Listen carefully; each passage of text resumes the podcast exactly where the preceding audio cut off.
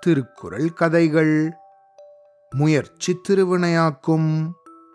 ஒரு தடவை போர்ல தோல்வி அடைஞ்ச அரசன் ஒருத்தன் தன்னோட உயிரை காப்பாத்திக்கிறதுக்காக அங்கிருந்து ஓடி போய் ஒரு காட்டுக்குள்ள ஒளிஞ்சின்றான் அப்படி ஓடி ஒளிஞ்சவனை தேடி கண்டுபிடிச்சு அவனை கைது செஞ்சு கூட்டிண்டு வரும்படி இந்த போர்ல வெற்றி அடைஞ்ச அரசன் தன்னோட சேனைகளுக்கு கட்டளை பிறப்பிச்சான்.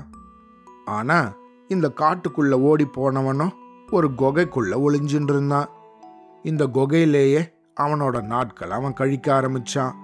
இந்த மாதிரியே சில வாரங்களுக்கு மேல ஆயிடுச்சு. எங்கேயுமே போகாம குகைக்குள்ளேயே இருந்ததால அந்த அரசன் நாளடைவுல ரொம்ப சோம்பேறி ஆயிட்டான் எப்ப பார்த்தாலும் அந்த குகையிலேயே படுத்திருந்தான். இந்த குகைக்குள்ளேயே ஒரு பகுதியில சிலந்தி ஒன்று வாழ்ந்துட்டு வந்தது.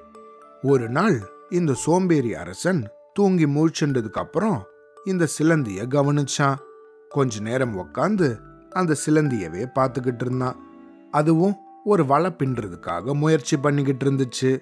அந்த சமயம் குகைக்கு வெளியே நல்ல பலமான காத்தடிச்சுக்கிட்டு இருந்துச்சு. அதனால இந்த சிலந்தி எவ்வளவு கஷ்டப்பட்டு வலை பின்னினாலும் இந்த காத்தால அது பிஞ்சுக்கிட்டே இருந்துச்சு. இதே மாதிரி இந்த வலை பல தடவை அருந்து விழுந்தது.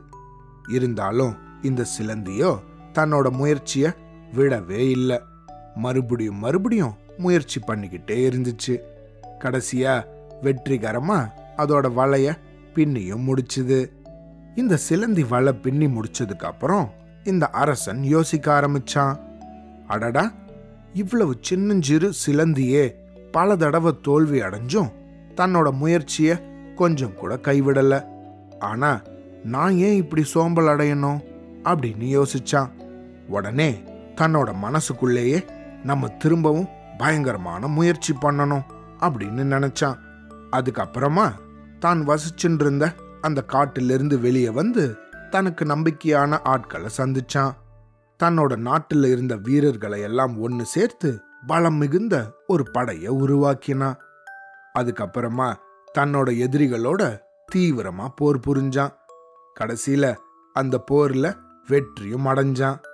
போர்ல அடைஞ்ச வெற்றியால தான் தவற விட்ட தன்னோட நாட்டை எதிரிக்கிட்டேருந்து திரும்பவும் அவனே பெற்றான்.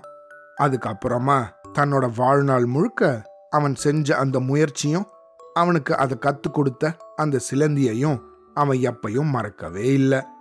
இதை தான் திருவள்ளுவரும் முயற்சி திருவனையாக்கும் முயற்றின்மை இன்மை புகுத்திவிடும் அப்படின்னு சொல்லியிருக்காரு. அதாவது முயற்சி தான் இந்த உலகத்துல எல்லா விஷயத்துக்கும் ரொம்ப முக்கியம். ஆனா முயற்சி செய்யாமையே இருந்துட்டோம்னா அது ஒருத்தனுக்கு வறுமையை தான் கொண்டு சேர்க்கும் அப்படின்னு அர்த்தம். சரியா? அவ்வளோதான்.